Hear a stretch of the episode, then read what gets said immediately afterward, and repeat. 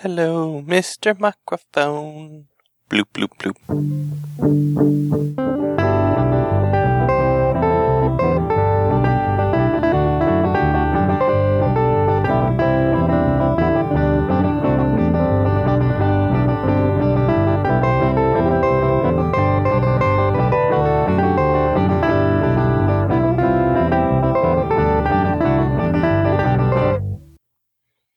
Hello and welcome to Marxism Today. I am Red Wagner, And I am Tony Schmidt.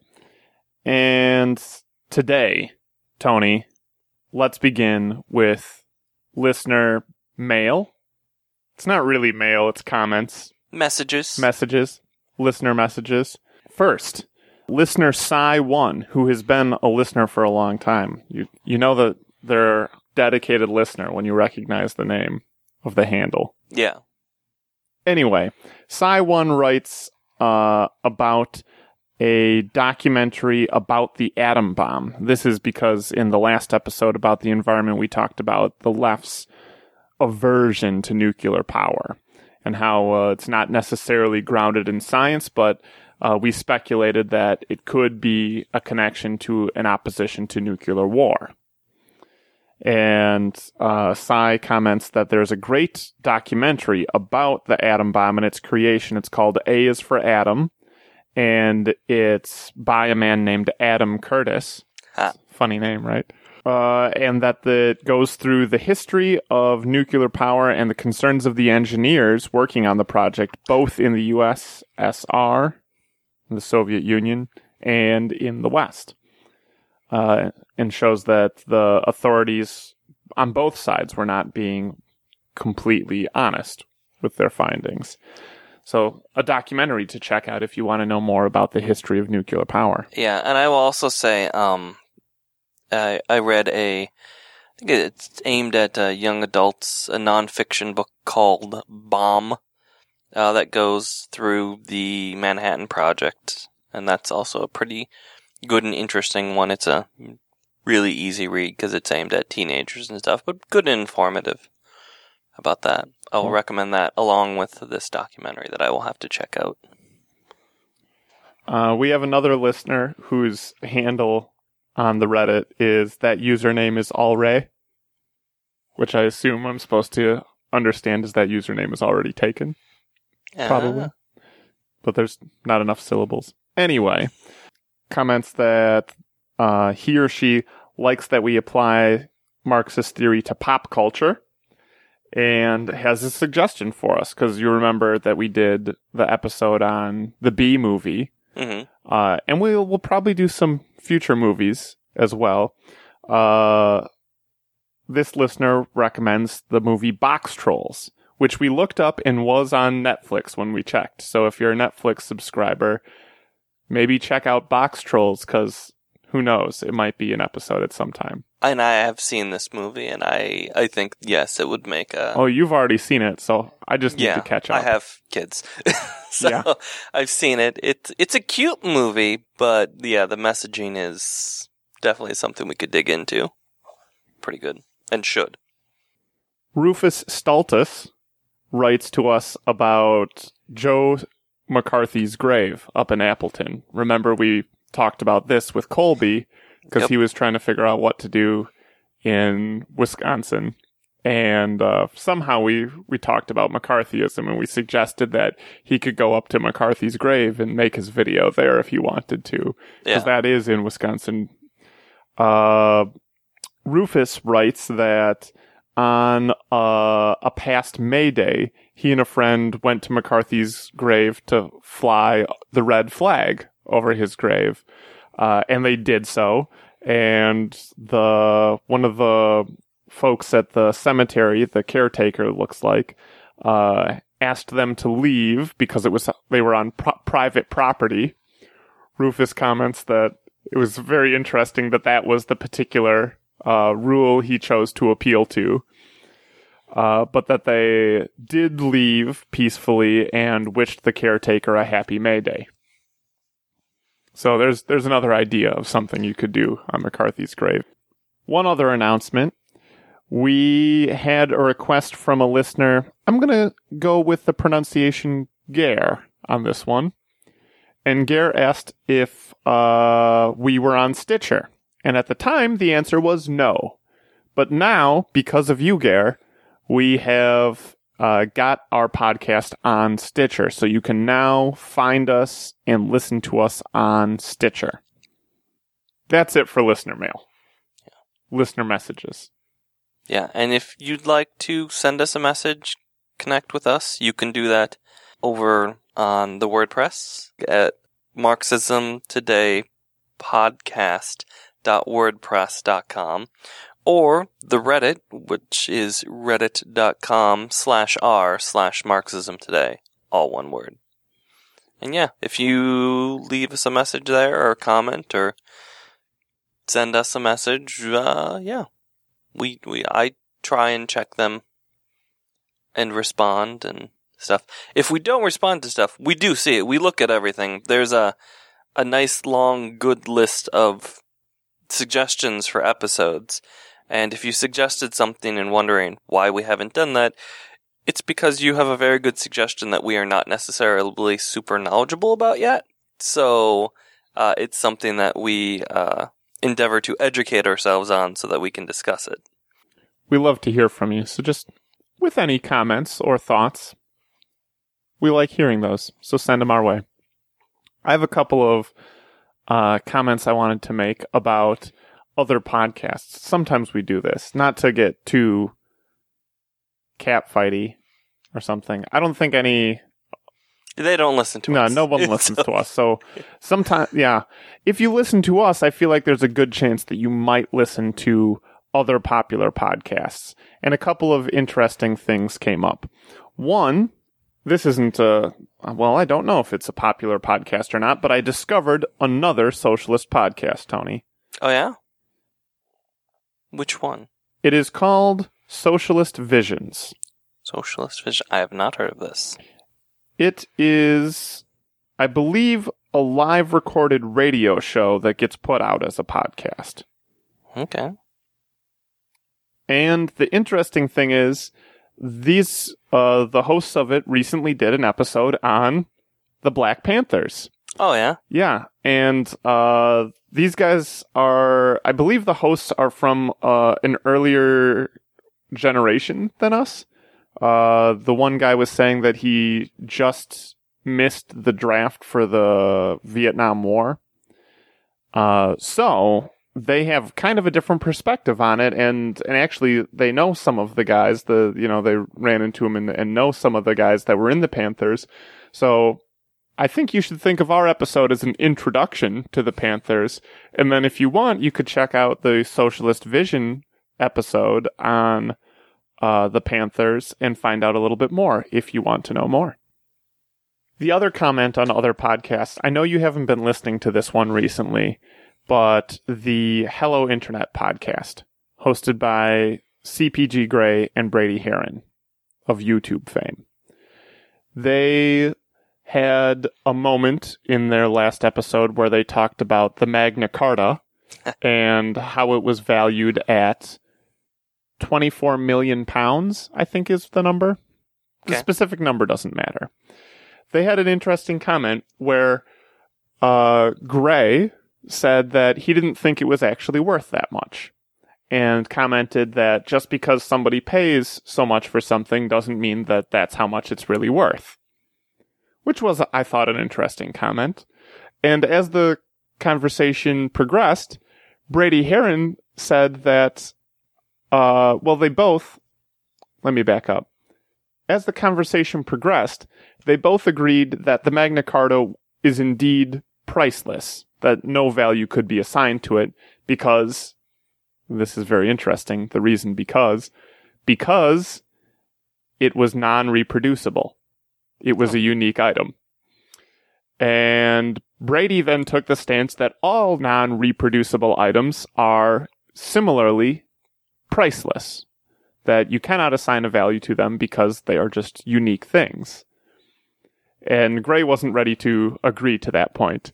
But I thought it was very interesting that these two gentlemen, uh, who I believe to consider basically laymen in economics. I don't think that either of them are folks that study economics, but just kind of coming at it from a common sense point of view, came to a conclusion that is essentially equivalent to Marx's labor theory of value.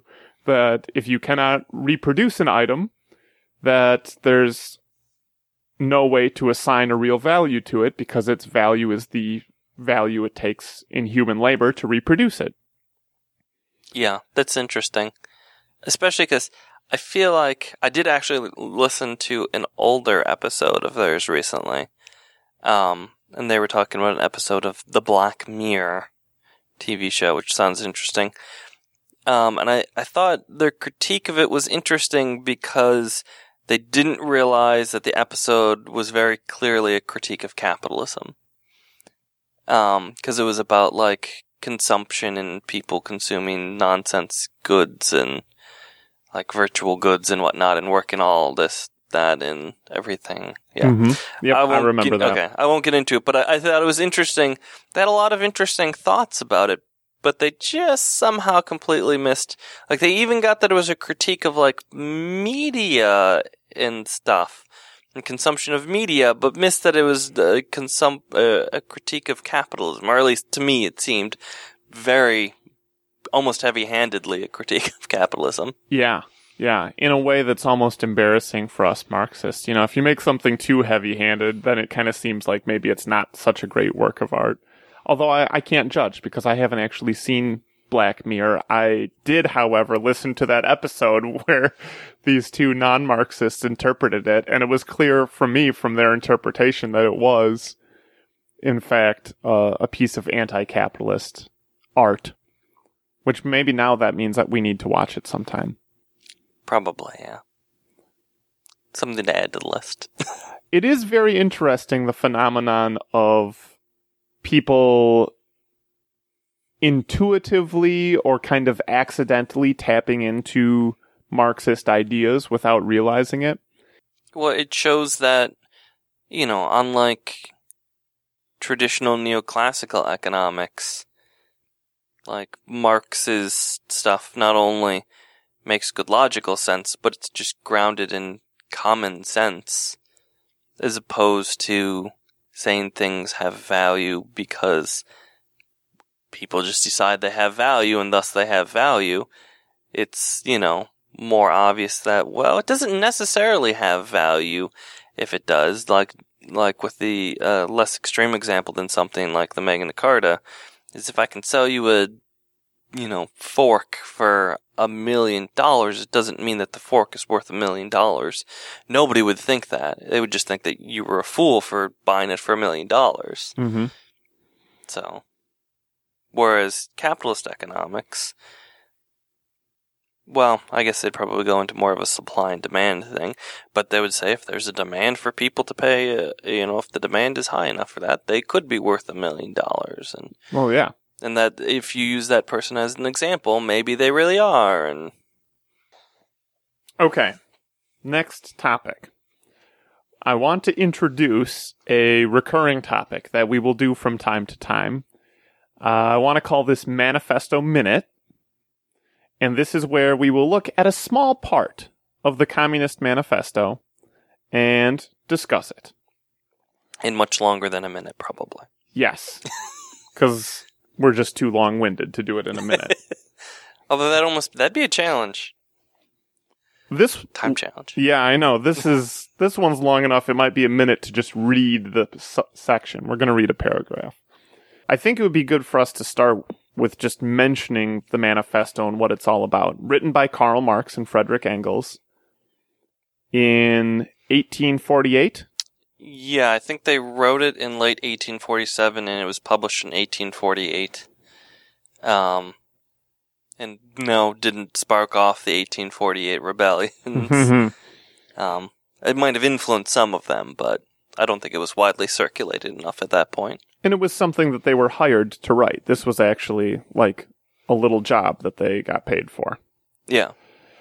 Uh, anyway, the manifesto, even though it was written over 160 years ago, is in many ways a very modern document. It's amazing. Find any other piece of text written in the mid 1800s and try to find something that is as applicable to today's situation as the manifesto. I think the language has changed a little bit, but the things that are happening have not necessarily changed that much. Yeah, actually, for texts that old, the language is pretty approachable still, even.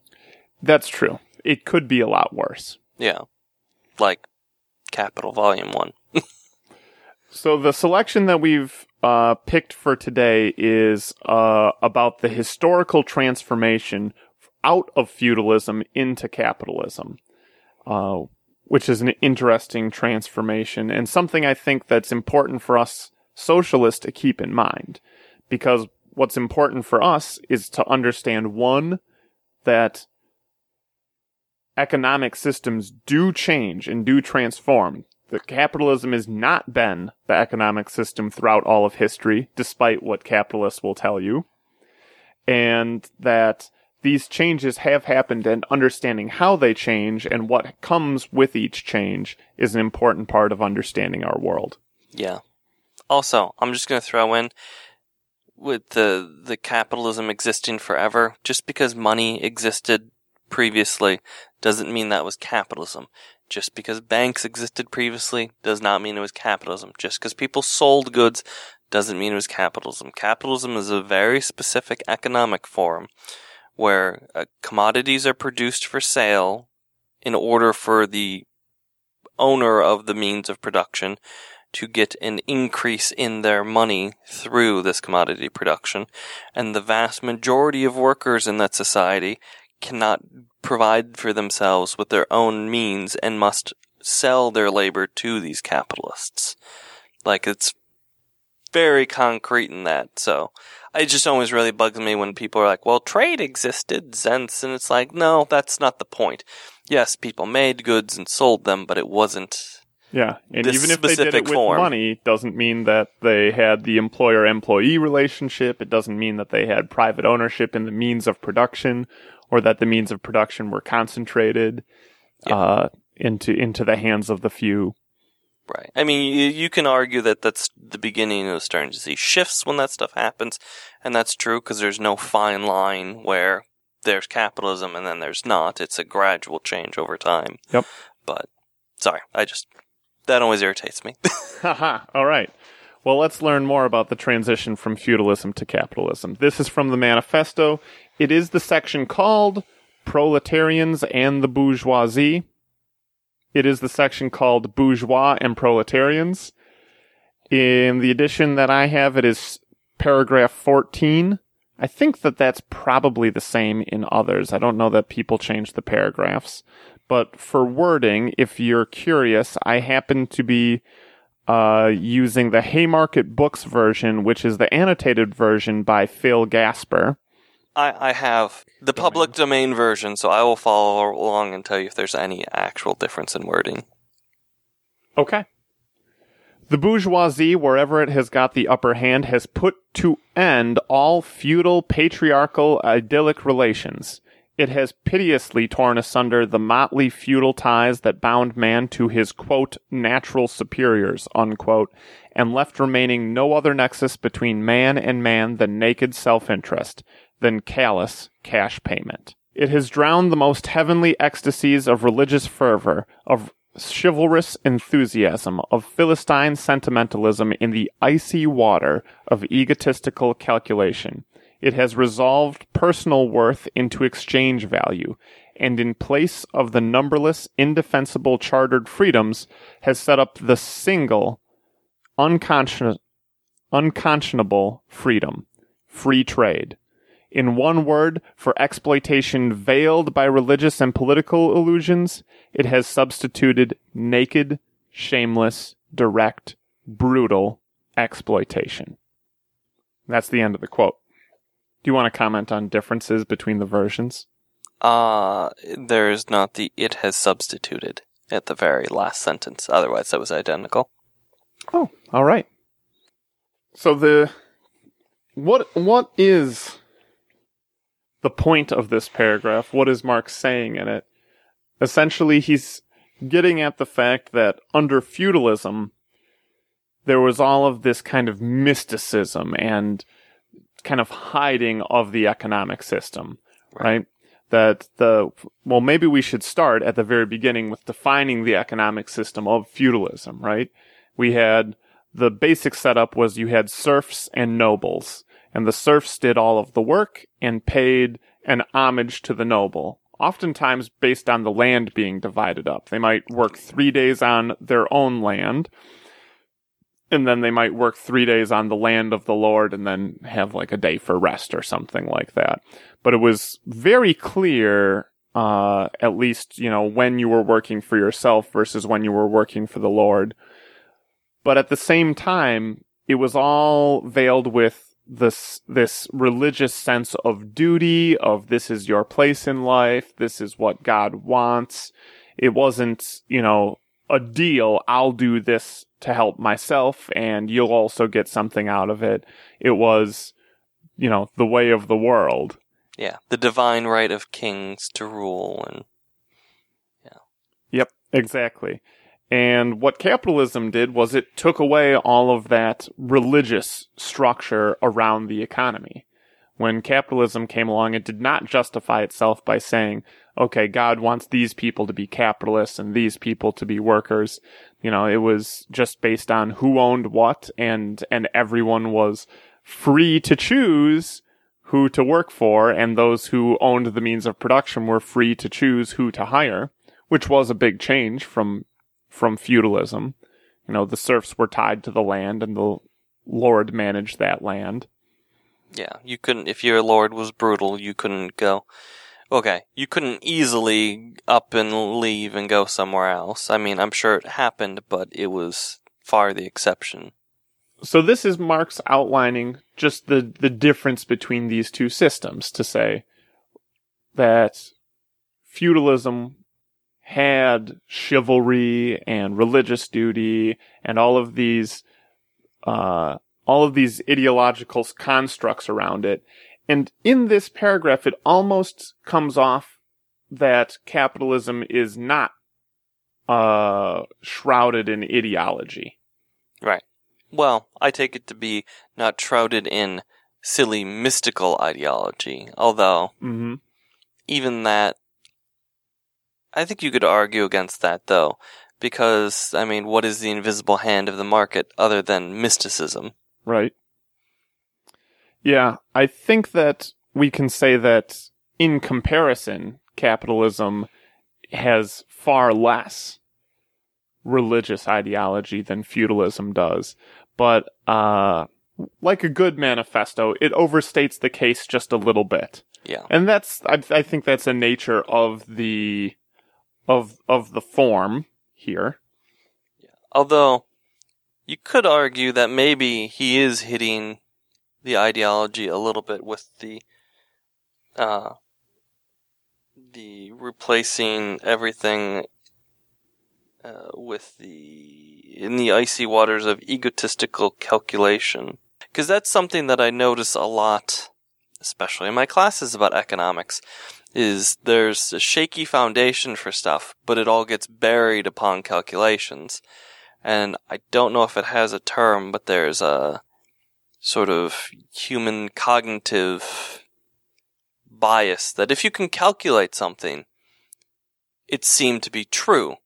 That's how you, it's really easy to lie with numbers and stuff is that, well, I'm better at this because 1 plus 1 equals 2. And yeah, the two's higher than nothing, so. Yeah. Yeah. Yeah. Like, it's the, the numbers don't lie fallacy. Yeah. Oh, is that what it's called? Well, I don't know. I'm just. I like the name for that. I'm going to use that. Yeah. There's. That's the... right. Write it down right now. Red Wagner came up with the numbers don't lie fallacy. Um, but you know, that's I I honest. I mean, that is really how capitalism, I think, ideologically, really works a lot these days. Like if you watch any of the inane business news, they're always talking about the stock market and the Dow Jones Industrial Average which sounds so fancy and so concrete. And oh my god, it's down a thousand points. Oh yay, it's up a hundred. When really it's taking like the the the stock prices of the like 500 biggest companies that trade on that uh on that in that market and just basically averaging the number. I mean, it's more Mhm. complicated than that, but it's essentially all they're doing, and it really doesn't Yeah. capture much of the market because those 500 companies can be the only thing doing poorly. 100% of all of the other companies can be, you know, just up great, and people will think the economy's doing bad. But I mean, even the price of a stock, it's Well, yeah. it's it's just a number that's based upon what people want are willing to buy and sell based upon their feeling about what's happening. But you throw a number on it and people pretend there's a reason and that's that's what drives the economy. There's an interesting contradiction when it comes to the reporting and the interpretation of stocks. At one point, it's capitalist economics would say that the way you know the value of a company is by how much it sells for. And then that tells you that, oh, okay, the, you know, they're ascribing to this capitalist idea that, you know, that price that they announce or the, the, the, how much the Dow is up or down is exactly equal to its value. But then do you ever notice this that after uh, a big dip or, or a small crash, they'll say, oh, it was the market readjusting. Yep. Which at the same time is them saying that the old number was not right. That we had to do an adjustment. It had to come down because the old number was wrong. Well, if the old number was wrong, then how do you know the value? Because now you're saying that the value is not what people would pay for it. Yeah, that's the thing that sort of drives me nuts about the supply and demand curves that capitalists are so fond of is that it's never like the so price is supposed to come when supply and demand are equal to each other. That's how you figure out the price because people have a demand for five apples and then there's a supply which maybe isn't five apples, which means people are willing to pay more. And then the idea is it's sort of a feedback system, and that is if people are demanding five apples and there's only three, well then uh, next time they go to market they'll have five, but then maybe the demand is four. And the problem with that is it's never actually lining up. It's always chasing after each other's sort of echoes of a signal, and it's it's a very unstable thing. Like they talk about equilibrium prices a lot when they're when you're like doing calculations, but really an equilibrium price is one doesn't ever actually happen, and two doesn't tell you anything. It's just a price. It's just a number. Mm-hmm. Once it's settled, it's settled, and it doesn't make any difference. But it's this constant chasing after its own tail, as it were. Yeah, I think the to to the second of your two points there, what David Harvey says is that when supply and demand are in equilibrium, then they cease to explain anything. Yeah, Marx says that too. That's Ah. Capital Volume One. That's Harvey quoting Marx. Yeah. Yeah. Me quoting Harvey quoting Marx. Oh, sorry. Uh, al- along those off same along those same lines to your first point that they aren't ever in equilibrium, I think that this is also one of the causes of capitalist crisis. If you, for example, have a lack of apples, like you were saying, well, let, let's go with a better example, one that you could turn around quickly because you're not going to grow a mature apple tree in one year. But let's say uh, athletic shoes or something like that. Uh, if all of a sudden there was a massive demand for athletic shoes and the price went up, then everyone that makes athletic shoes would realize, oh, we can make a lot of money. The profit margin on athletic shoes is quite high right now. So every single producer of athletic shoes may, in the next production cycle, make more shoes. And when they do so, there will be then the, in that next production cycle, a glut of shoes and the price will have to fall because of that. It is, you know, the, the shortage produces the glut in the next cycle because none of these capitalists are coordinating with each other. right. You know, no, they're not all saying, okay, next year there's probably going to be this much, so how are we going to all divide up the, the work to meet that demand? That's not how capitalism works. That in in fact, if that is how capitalism works, if it ever if that ever does happen in capitalism, is what I should say, that is collusion. That that's uh, a thing that's against the law because uh, they'll, they'll probably be because the reason they'd be doing it, it would be to keep prices uh, artificially high. Yeah, like um, good examples of that. The LIBOR rigging uh, scandal, where they were rigging this exchange value so that they could all lock in the best deals that they could get. Mm-hmm. Oh, here's something else I think we should point out about this: is this is Marx isn't a hundred percent against capitalism. Okay, now let me rephrase that. It's a bad with that. Marx isn't saying capitalism is 100% negative. I think uh, that Marx, part of what Marx is saying here, is that capitalism, in a way, removed sort of a nonsensical mystical veil. Like, in getting rid of that, it laid bare the actual relations, and it got rid of a lot of this silly, old, outdated things that were very, very irrational. And I think Marx, that's something that, like technological innovation, Marx likes about capitalism. Mm-hmm. Because it would be wrong to say capitalism is 100% purely evil and that it never did anything good for people. Mm-hmm. It has, and to some extent sometimes does. But we can do better than capitalism, is Marx's point, is that we can continue and go beyond it. Earlier in the manifesto, he calls capitalism the most revolu- revolutionary force in history, Yeah.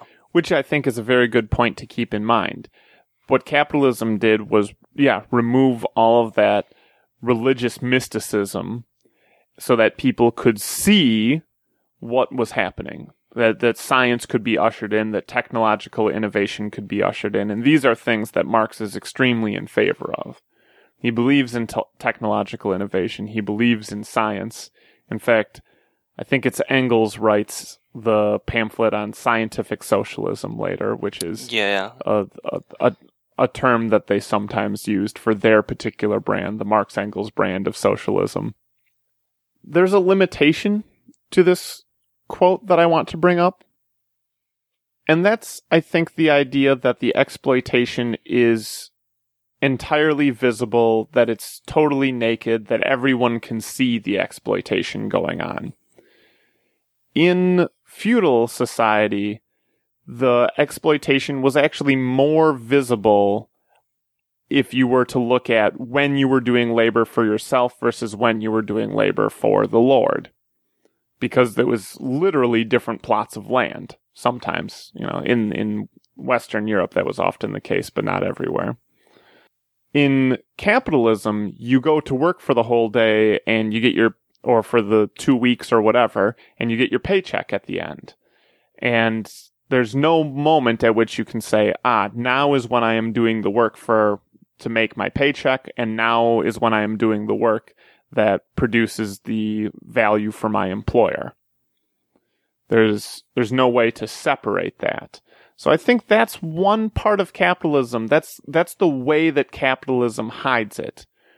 And it does it in this very like like Marx says, this callous cash payment way, this self-interested way.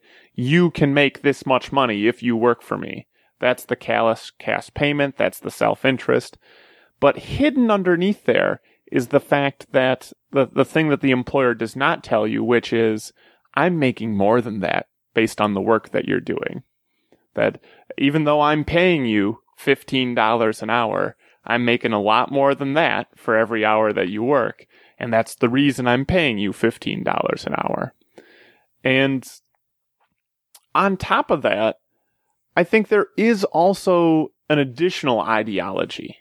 It's not just that the employer fails to tell you that, but there is an ideology of, of, uh, for example, the Protestant work ethic, which, uh, I'm not sure Protestant is any longer the right adjective for it.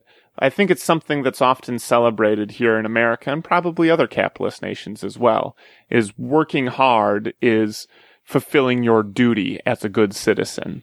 Like, you know, that's, it's not a question, uh, of, you know, callous self-interest. Do you want to work hard and make a lot of money or do you not want to work and not make money? You know, that would be the callous calculation, right? Yeah. Is you could just choose equally either one. But there, it's not just that. It's not that those are two equal choices. One of those two choices is celebrated in our culture, in our media, in our politicians' speeches, and the news channels. In sliming grease. Yep. I, Yeah. get, I hear that work a lot. That's something that actually I hear a lot from people is taking pride at how much more work Americans do than other nations, which is kind of insane to me. And that one, that's pretty uh, racist or xenophobic. Um, and two, I don't know that it should be celebrated in any way, shape, or form that instead of taking nice vacations and retiring earlier, we work harder and longer than anyone else.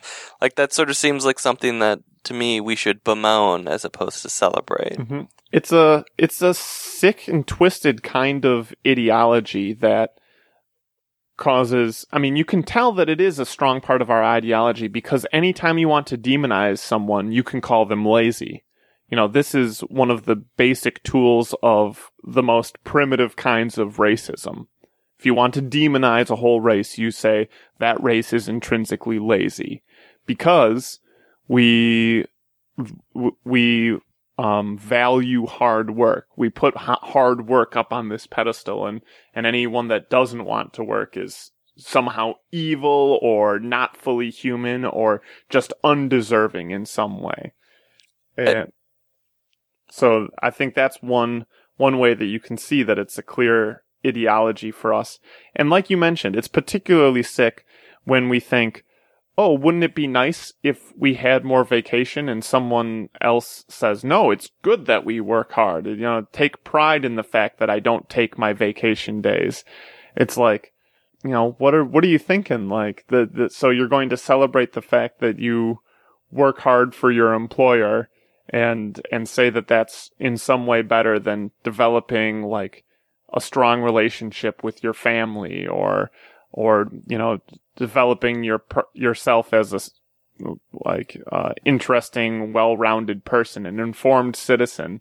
You know, aren't all of these other things uh, also of value, or maybe not even higher value? To be an informed citizen, to be someone that you know fights for justice and maintains their family and social relations. The other thing about this quote that stands out is the single right that Marx cites, which is free trade. And it is very interesting how, in our modern society, we do have a number of rights that uh, we have written into law. In the U.S., it would be in the amendments of the Constitution that we have certain rights, the Bill of Rights. But anytime these rights seem to come up against free trade. You know, the the right of a wealthy person to spend their money however they wish and to make more money. It seems like those rights are always compromised for that first and most fundamental right of capitalism, which is the right of private property, of those who own the means of production to to continue increasing their value and and to maintain the exploitation of others. Oh yeah, like uh, if you look at the Trans-Pacific Partnership, the TPP, part of what's in there is that if a nation, say Ecuador, will say, because other country that has rainforests, I know off the top of my head, if they make it illegal to cut down trees in the rainforest without some like replanting or I don't know exactly what sort of things people set up for that. Uh, but you know, make it illegal to just clear cut rainforest. A corporation can sue them for loss of profit that they would have made on the, those trees.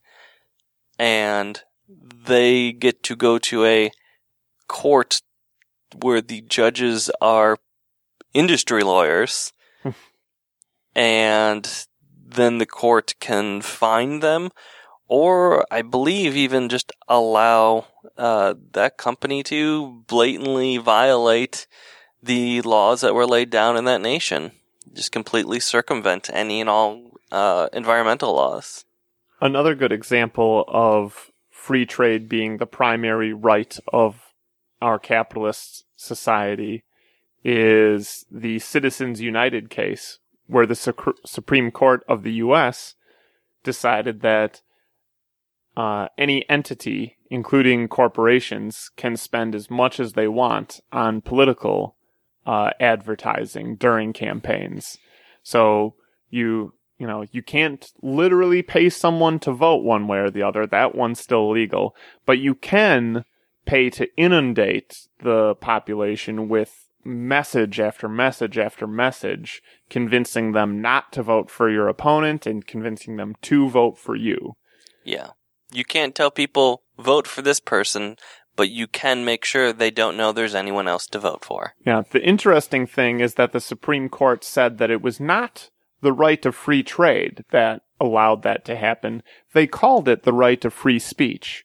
However, I think they've confused the two because spending money is not really speech as you and I understand speech. Spending money is free trade.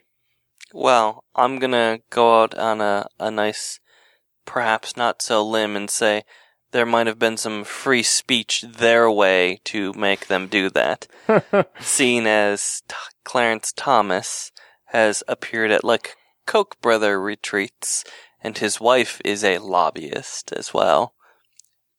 It wouldn't shock me. There's no conflict of interest there, is what you're saying. No, never. Never with any of the Supreme Court justices. Okay.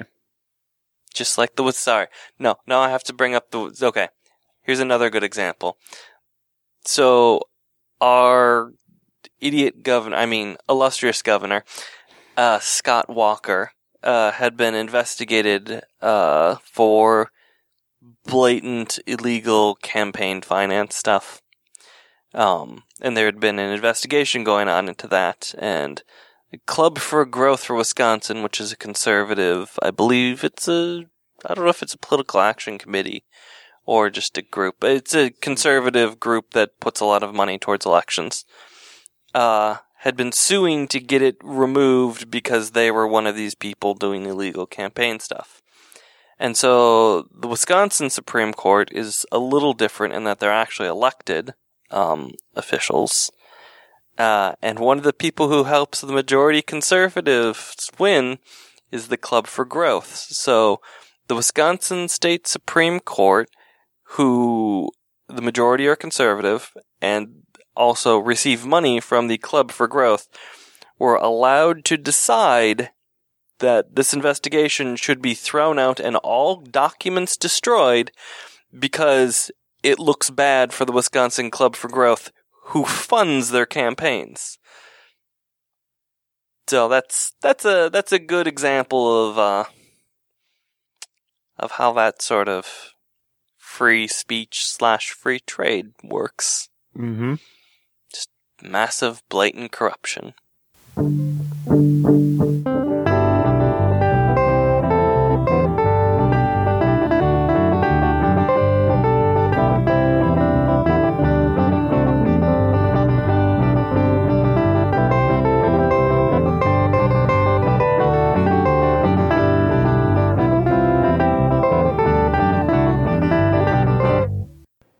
Marxism Today is created by Red Wagner and Tony Schmitt and is a project of the Democratic Socialists of America, Madison, Wisconsin chapter. We are not official spokespeople of the DSA, and the views expressed in this podcast are our own. You can find us on Twitter at RedWagner2, that's the number 2, and SchmittAJ, that's S C H M I T T A J. Our episodes are all available for download on our blog, marxismtodaypodcast.wordpress.com. You can share your thoughts about this episode and others on our subreddit, reddit.com slash r slash Marxism Today. Also, you can find information about the Democratic Socialists of America Madison chapter on our Facebook page, facebook.com slash DSA Madison. Thanks for listening. We'll see you next time.